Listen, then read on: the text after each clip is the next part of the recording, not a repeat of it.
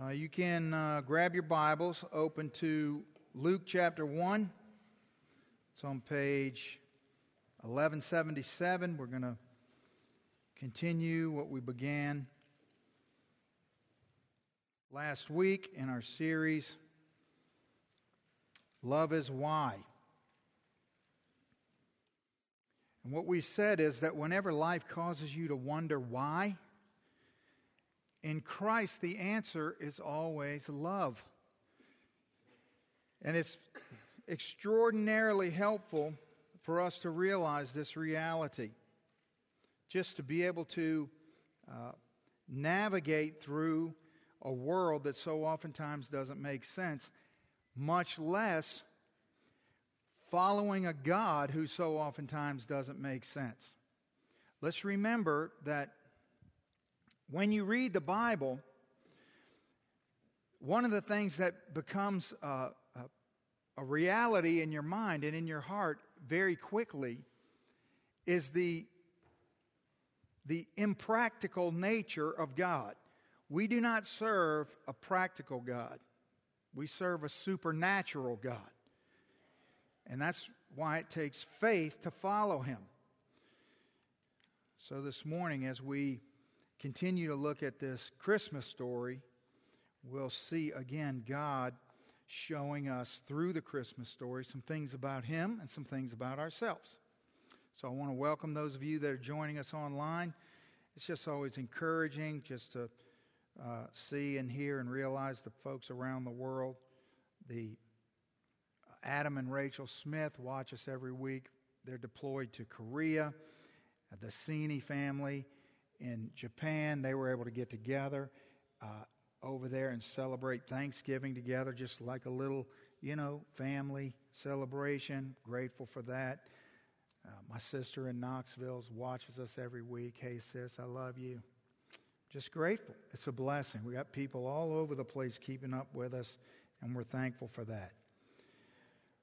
All right, uh, just a quick word of uh, information. Um,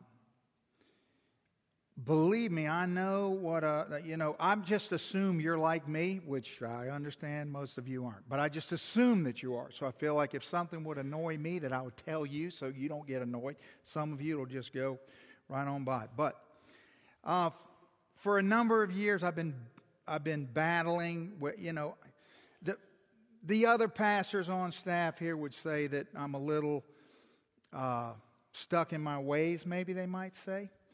Um, but it's time to it's time for me to make a shift. And so when I'm when I'm listening to somebody preach, so if I'm in here with you and I'm listening to one of the other pastors preach, I don't have my usual Bible. I have my ESV Bible because I know they're going to preach out of the ESV, and I like to have the same translation of Bible in my hand that the person preaching has. And so the, after the first of the year, I'm going to shift to the ESV. If you want to talk to me about that, we can have a conversation about it. I don't have time to get into it right now, but it is it's by far the best translation available. I study out of it. I just don't preach out of it, but I need to do that. So here's what I'm saying. If you, I know a lot of you already have the ESV and you follow along fine, but if you use the New King James in here and you want to have the same thing that I'm teaching out of, then just go to the bookstore. We have a whole bunch of ESV Bibles in there, super cheap. Get one for Christmas, and after the first of the year, start bringing that Bible. And don't email me or whine at me at how much you uh, are bummed out about getting a new Bible because you're not nearly as bummed out as I am. Okay? So I know you don't have half written in your Bible that I have written in my Bible, so trust me. But I feel like after 25 years, this is something I can't really put off much longer. And the reason that, you know, a part of this whole process is that the Pew Bibles that I reference every week, um, one of the things that we've wanted to do for a long time is I want to be able to just give those to people who are visiting with us. I want to say, hey, listen, open your Bible to this. If you don't have a Bible, take that Bible home with you. Well, I can't really do that when they're the only Bibles that we have. And so after the first of the year, the Pew Bibles will be uh, softback Bibles that we'll then give away. And so hopefully, you know, we every week we have to replenish tons of Bibles. That'll be a blessing. Okay? So, get an ESV Bible or don't get an ESV Bible, whatever you want to do, it's fine with me. Let's pray. God, thank you for today. You've given us this opportunity. You providentially worked in our lives according to your knowledge that we would be here in this moment today, that we would hear the things we're about to hear, we would experience the things we're about to experience. Help us to go into this morning realizing under your sovereign hand that you fully understand and comprehend everything about us and our situations. But it doesn't alter your purposes. You are higher and greater and wiser than we are. And we are glad that that is true. So, will you meet us here in this time? Will you meet us in this place, in this season of our lives, wherever that may be? You know, will you speak through your word? Holy Spirit, come. Give us ears to hear. We desire to be in your presence and changed by you. Thank you for your great love for us. In Jesus' name, amen. Amen. So, we're going to look again at actual events, actual people. Let's try to stay connected to the reality that when we look at the Christmas story, um, you know, this is more than just something that we uh, have read a thousand times, that we read every Christmas morning to our families, whatever the case may be um, let's realize that sometimes we have a problem. Um, you know, there's, we're all somewhere on this pendulum of, of our, you know, love for Christmas. In other words, we would all say, well, we love Christmas because we're Christians. Okay, but, you know, it's different.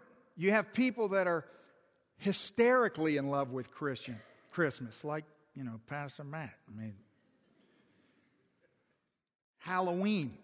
He's right after Halloween, he's putting up Christmas decorations, music, the whole thing. I mean, he's just out of, I mean, out of control.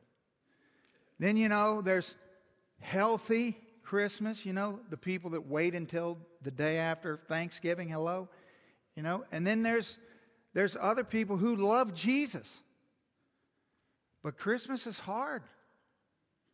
It's hard. So let's get our listening guides out and let's remember everyone doesn't have the Christmas spirit just because we're in the Christmas season. And that's not necessarily a, a spiritual reflection, it could just be a, a, a, a reality. And it may not be permanent, but it's for a season.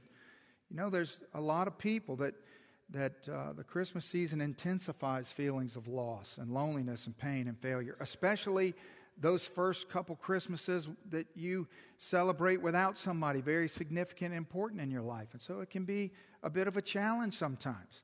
And we, we have to remember that. But this is what I want you to realize that maybe you're here this morning and you you know you, you're willing to be honest with yourself and the fact that you know you, you have some real family issues going on right now. You've got some questions that you can't find answers to, some things that are not going the way that you planned.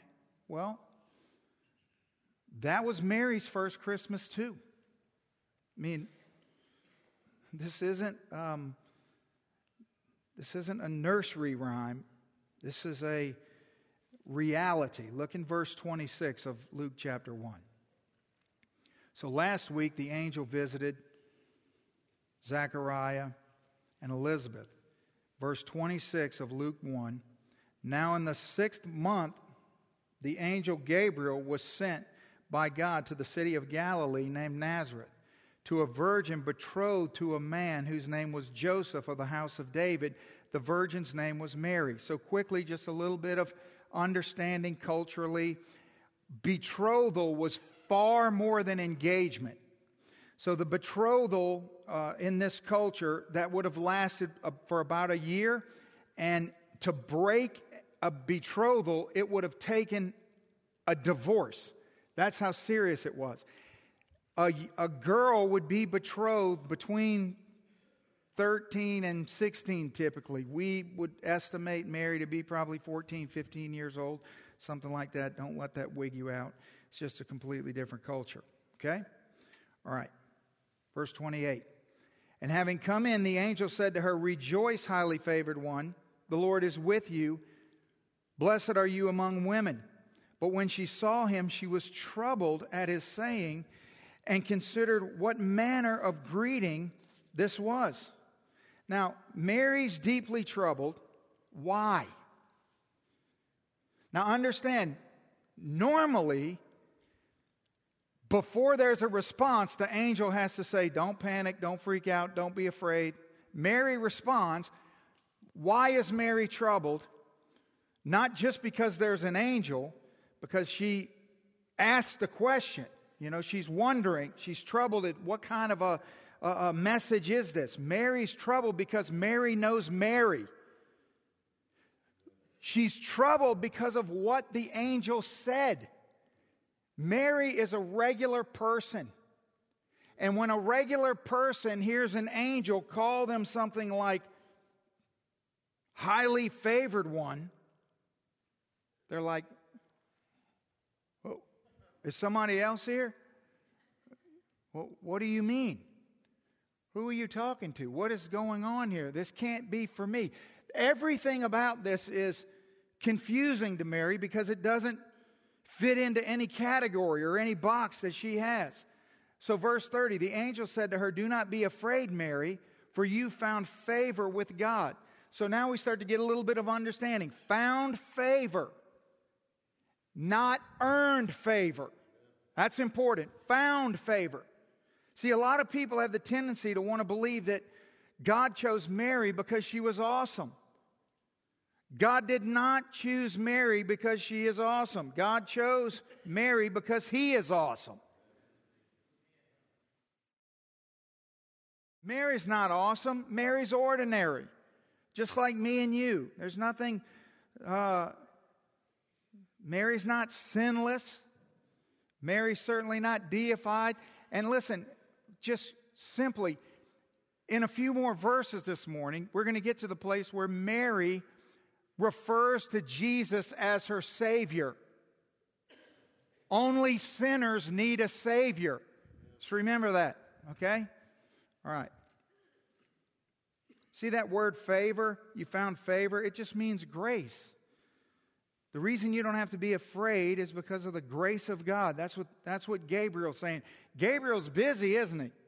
God's got him on. Yeah, I'm thinking, why don't you, you know, why didn't God divide the workload up? Gabriel got all these, you know, said these were these were special messages. Gabriel got them.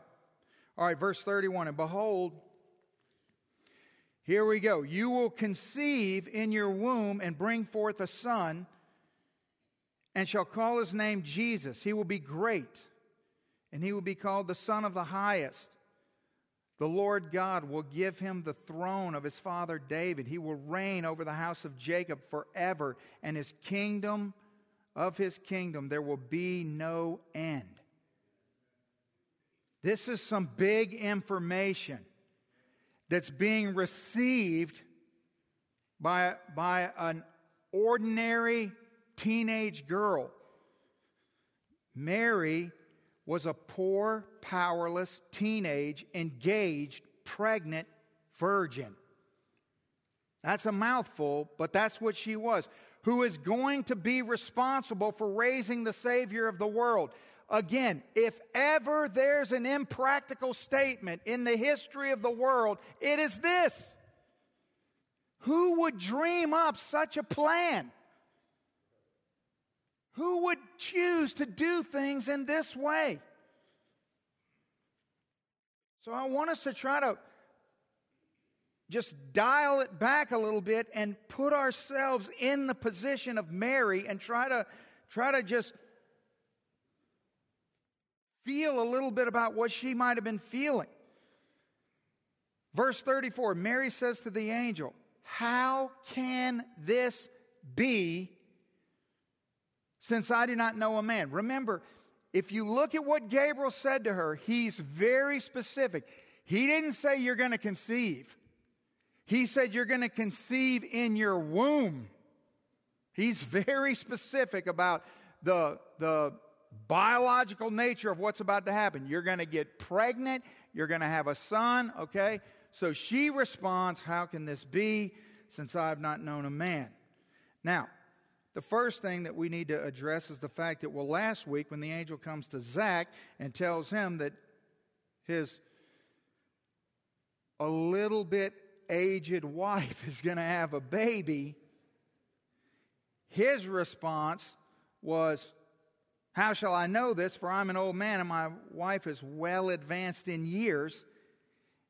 And because of that statement, he got nine months of no speaking or hearing. Mary asks, How can this be because I'm a virgin? And she gets in no trouble. What is the difference? Well, if you, if you think about the way they answered, here's what I think it is. I think that uh, Zach doubted God, Mary doubts herself. That's what's going on here. See, and last week we talked about how doubt is not a bad thing, how doubt's necessary in order to take a step of faith. And so here we have this scenario whereby a virgin would give birth, which is the fulfillment of the prophecy given hundreds of years earlier that Mary's fully aware of in Isaiah 7 14, where the Bible says, Therefore the Lord himself will give you a sign. Behold, a virgin shall conceive and bear a son, and shall call his name Emmanuel. So, hundreds of years earlier, God said exactly what was going to happen. But why is it this way? Why is God making these details uh, the way He's making them? Well, the Son of God is born of a virgin because Jesus is not a son of Adam. He's a son of Mary, but he's not a son of Joseph. He's a son of Adam. Notice back in verse 32 he will be great and will be called Son of the Highest, Son of the Most High. That's who he's the son of. So the message is being very clear. See, in Romans chapter 5, the Bible talks about Adam, therefore, just as through one man's sin entered the world, and death through sin, and thus death spread to all men because all sinned. Talking about how death comes through the line of Adam. Well, Jesus didn't inherit a sin nature because he wasn't the son of Joseph. This is the only way that from birth he could be sinless. This is why in 1 Corinthians 15, the Bible calls him the last Adam, because he's the last Adam. He comes to restore that which was broken. But th- the reason I say this is because every Christmas there's always these liberal documentaries that come on, you know, the Discovery Channel, and they start talking about how, well, it really doesn't matter. You have, you have, they're, they're saying, well, you know, Jesus wasn't born of a virgin. You can't be born of a virgin. Then they interview some liberal theologian who says, well, what difference does it make? If you believe in Jesus, who, what difference does it make if he was born of a virgin? Furthermore, then they'll go on to say, well, uh, that's really not what the Bible says. That really what Luke is doing when he, when he uses the word virgin, he's borrowing from, from, the, uh, from Isaiah 7 14, because that word translated from Hebrew, virgin can also mean young woman. I hear this sometimes. Okay? Look at verse 34 so we can just nail this down once and for all. Mary says to the angel, How can this be since I am a young woman. That is not what she says. It cannot be that. Because if that's what the word was, it wouldn't make any sense, would it? The only way it could make sense is if she means virgin. So let's just make sure that we all understand that God prophesied that the Messiah would come through a virgin. The Bible is clear that Mary is a virgin, and there's a very perfect and understandable reason why God did the things he did with regards to Jesus not being a son of Adam. So she's saying, well, how is this going to happen? See, now, if you're confused right now, talk to your parents because I'm not explaining the rest of this, okay? All right. And if, if you're not here with your parents, talk to your spouse. If you're not here with your parents and you're not married, talk to Pastor Brian. Amen. All right, here goes the explanation. Verse 35. So the angel answered. So she's like, well, wait a minute. You know, th- this is, she doesn't have any box to put this impossibility in. So the angel answered her and says, The Holy Spirit will come upon you, and the power of the highest will overshadow you. Therefore, also, that Holy One who is born will be called the Son of God. Hmm. Now, imagine you're Mary and you're taking this in. You need to understand something. She lives in a culture where if you get pregnant out of wedlock, the greatest likelihood is that you're going to be stoned to death for that. You might, at, at best, you're going to be divorced, but probably you're going to be stoned for it. It's not just going to be uh, embarrassing, it is going to be devastating in every way. See, don't forget that she is betrothed to be married to her high school sweetheart. She's in love with Joseph. She wants to spend her life married to Joseph.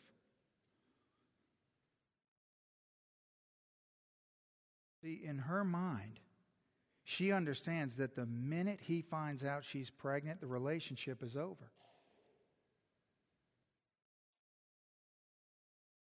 If they don't kill her, she's going to be separated from him lose him, more than likely be abandoned by her family because of this action, which is going to then make her probably homeless. Now, who's going to believe her? Who would believe this story? Imagine the, the, the, the tension in her in this moment. She's taking all of this in. She's a young Jewish girl. She understands all the implications of what's being told to her in ways we can't relate to.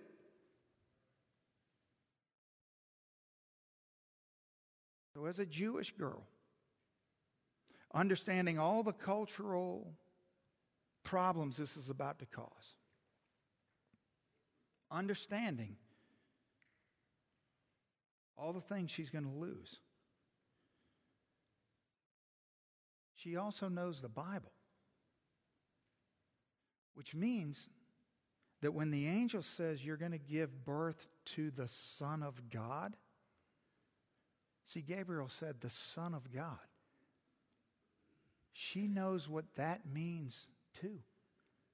See, she knows what Isaiah 53 says that he was wounded for our transgressions, he'll be bruised for our iniquities. The chastisement of our peace was upon him. By his stripes we're healed. She knows, she's heard that her whole life. So think about this. As hard as it is for her to get her head around the fact that as a virgin, she's going to have a child. She's also in this moment getting her head around the fact that if this happens, she's going to lose a child.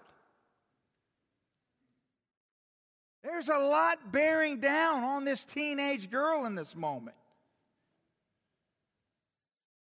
This isn't your happy little everything's going great Christmas. See, this is why later on in Luke chapter 2, verse, I think I put it, yeah, I got it for the screen. No, I didn't put it on there. Luke chapter 2, verse 35. Uh, the Bible says a sword will pierce through Mary's soul. Jesus is just a little, little baby. You know why? Because she's going to watch her son be crucified. She knows what the Bible says.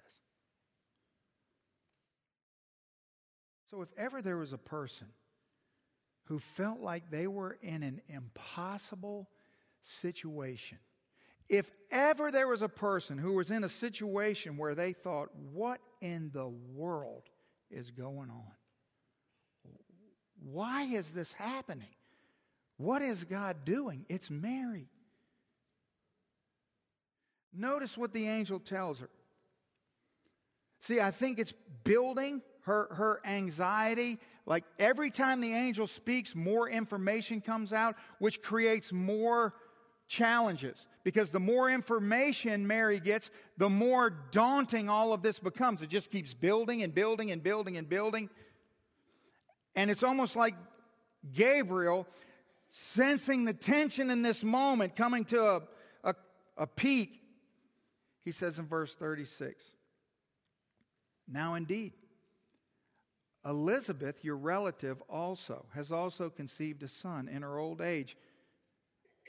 And this is now the sixth month of her who was called barren. For with God, nothing is impossible. That is what she really needed to hear in this moment. So Mary says, and I don't think this is just boom, boom, boom, boom, boom. I think Mary takes that in. Wait a minute. Aunt Liz? Pregnant? All right, so, you know, at least there's someone else going through something absolutely bizarre and crazy. Remember, for with God, nothing will be impossible. So Mary's response Behold, the maidservant of your Lord, let it be to me according to your word. And Gabriel's work was done. Here's a principle for you you don't have to understand God to trust God. Let me explain something to you.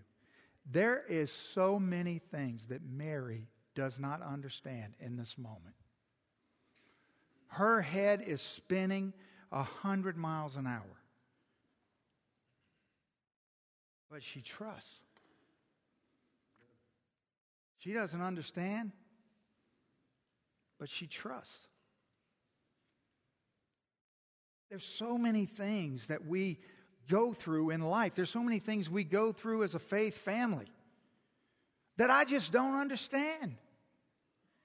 I find myself in situations in my own life and in your lives, and I don't always understand. But I know that nothing is impossible for God. So I trust Him in the midst of my lack of understanding. I trust that, that if, if, if there's a time when I need to understand, God will give me understanding. But that's not guaranteed. Maybe I'll never understand, but I'm going to trust Him.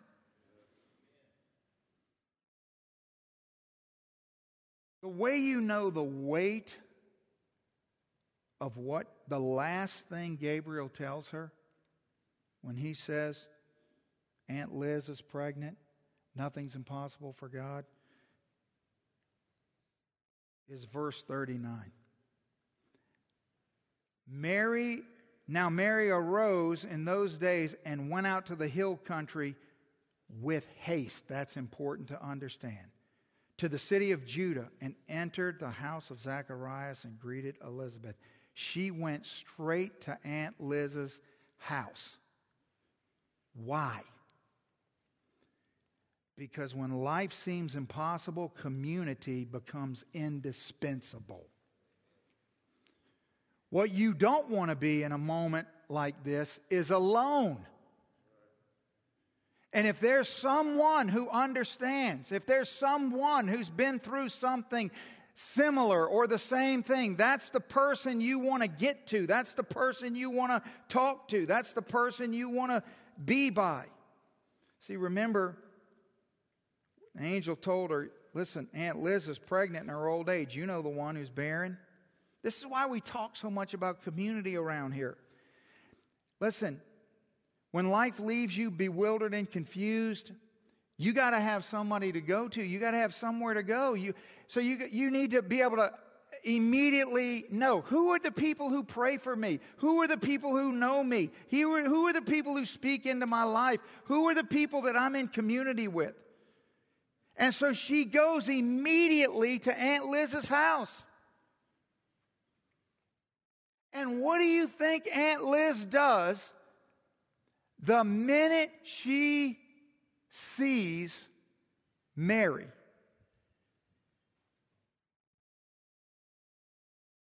Verse 41 It happened when Elizabeth heard the greeting of Mary. The baby leaped in her womb, and Elizabeth was filled with the Holy Spirit. Then she spoke out with a loud voice and said, Blessed are you among women, and blessed is the fruit of your womb. But why is this granted to me, that the mother of my Lord should come to me? For indeed, as soon as the voice of your greeting sounded in my ears, the babe leaped in the womb, in my womb for joy. Blessed is she who believed, for there will be a fulfillment of those things which were told her from the Lord. Now, has Mary believed? Did Mary say she believed? Mary hasn't said she believed.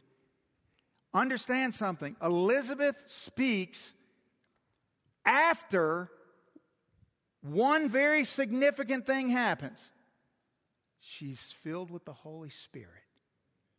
Then she speaks, empowered by the Holy Spirit, the truth that Mary needs to hear. And so, what is the first thing that happens when she gets to her aunt's house? Is she's encouraged.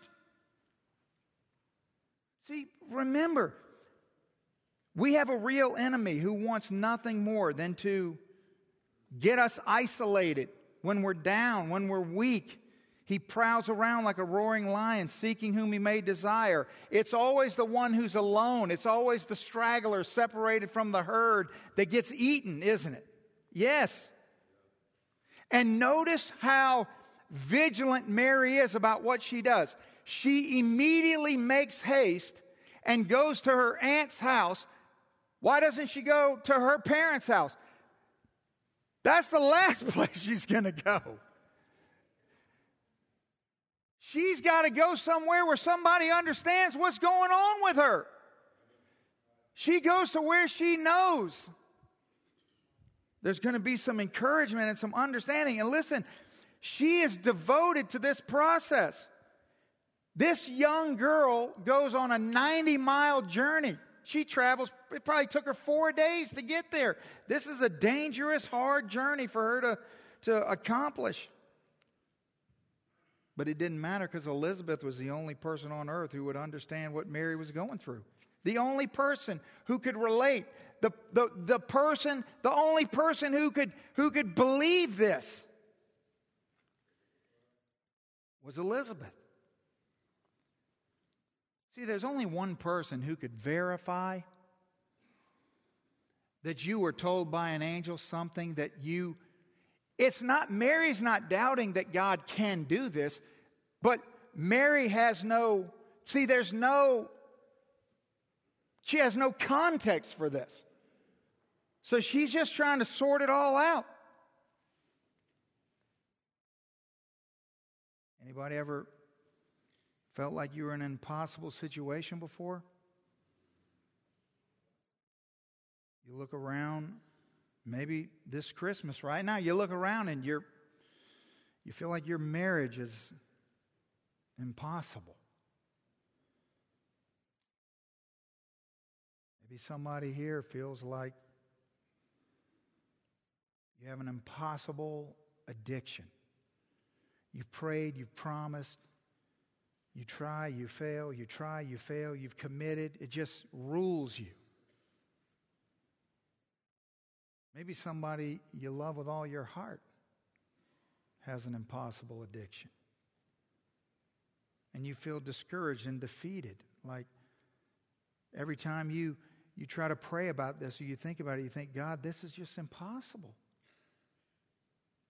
Maybe you have a root of bitterness in your heart and it, it seems impossible. You, it's just grown so deep that just the, the thought of trying to forgive just seems impossible. You're just so wounded, so hurt. You just can't see any possible way to get past it or to get behind it.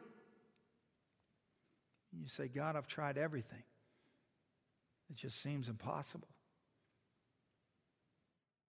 Maybe you're in an impossible financial situation. I mean, you're asking God, how did I even get here? How did we get here? What, what has happened? And you take one step forward and two steps back, and the harder you try, the worse it gets, and it feels impossible. For some of you this Christmas, you have something different making you feel like you're in an impossible situation. For you, it just seems impossible for you to relinquish control. You know, you, you come to church and you, you sing the songs and you, you, you do Bible studies about Jesus.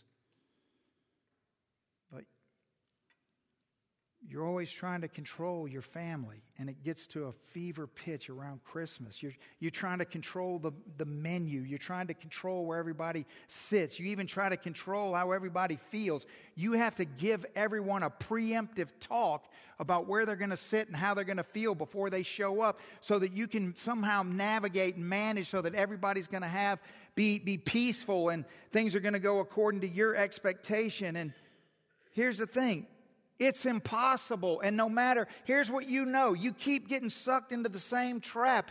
But every single time, all you ever do is feel frustrated because you can't control it. You can't. It just leaves you frustrated. See, it's ridiculous just to think because it's Christmas time, we're all going to forget about all the real situations in our lives. But here's the, here's the message for us this morning. When life gets hard, we got to remember it's much easier to magnify our mess than our Messiah. That's the danger that we get into. See, the issue is what are we magnifying in in the impossibility.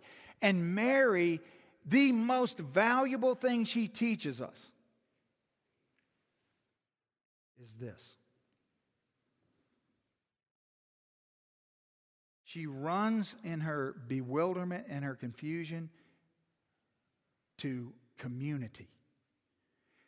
And then the result of I don't, I don't know if you've ever paid attention to this or not, but you know how long Mary stays at Elizabeth's house? Six months. She doesn't go home for six months.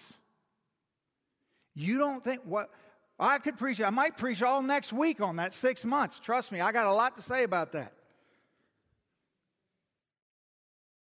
But after Elizabeth speaks life into Mary's heart and encourages her through the Holy Spirit. Then Mary responds in verse 46 with this beautiful song. And Mary said, My soul magnifies the Lord, and my spirit has rejoiced in God, my Savior.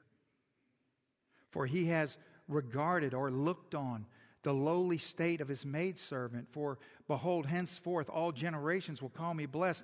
For he who is mighty has done great things in me, and holy is his name, and his mercy is on those who fear him from generation to generation. So the first thing she does is she doesn't magnify the mess she's in, but she, she magnifies her Messiah by looking at, she magnifies the, God's eyes. The fact that God sees. Instead of the mess that we're in, let's magnify the fact, like Mary, that God sees us in our brokenness. See, the Bible says that the Bible says that in Matthew chapter 5 that blessed are the poor in spirit, for theirs is the kingdom of heaven. Psalm 34 18, the Lord is near the brokenhearted and saves the crushed in spirit. God sees you in your brokenness. So you may be in a mess, but don't magnify your mess. You need encouragement. You need to, you need to talk to someone who who knows you and loves you and cares for you and who is spiritual and get some encouragement to not magnify the mess that you're in, but magnify God's eyes that He sees you in it. Then look at what she does next. She magnifies God's arms. Look at verse 51. He has shown strength with His arm, He has scattered the poor in the imagination of their hearts. He has put down the mighty from their thrones and exalted the lowly. He has filled the hungry with good things, and the, the rich he has sent away empty. Wow, see, uh, Exodus 66, the Bible says, I am the Lord. I will bring you out from under the burden of the Egyptians. I will rescue you from their bondage. How will I do that? I will redeem you with my outstretched arm. The Bible's always talking about the arms of God and what happens when God reaches out his arms and the power that God has. And Mary, in the midst of her absolute mess, magnifies not only that God sees her in the mess, but that his arms can reach her in the mess.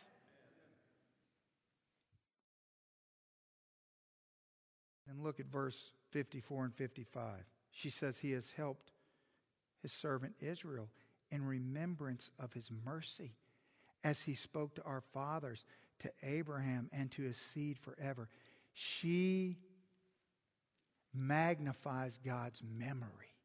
The fact that God doesn't forget God remembers what He says. He remembers what He promises. He always fulfills that which He says. He always does the things He says He's going to do. That you can rest assured in the midst of your mess that God remembers. His eyes see you, His arms can reach you, and He remembers everything He said, and He will do exactly what He said when the time is right. And we can find comfort in that, and we need to magnify what we know about God and not not the fact that we're in a mess.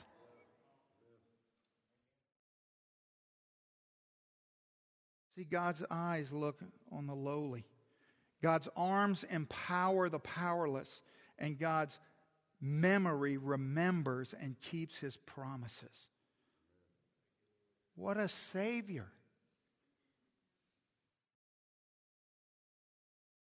I think it would be helpful for us this morning to to just acknowledge the reality that, you know what? Sometimes our lives aren't that different from Mary's. That we all can relate to what she was feeling in some way, shape, or form.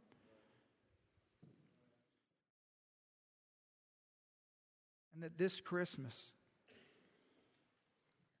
don't magnify the mess, magnify the Messiah what you know about Him.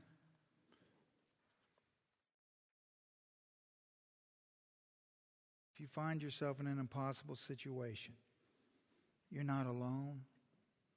You feel frustrated because you look around at the things that are going on in your life and you just think, God, why is this happening to me? Understand. All of us in this room who love Jesus We follow the same God who is so impractical. But remember, he's supernatural. Let's stand and bow our heads.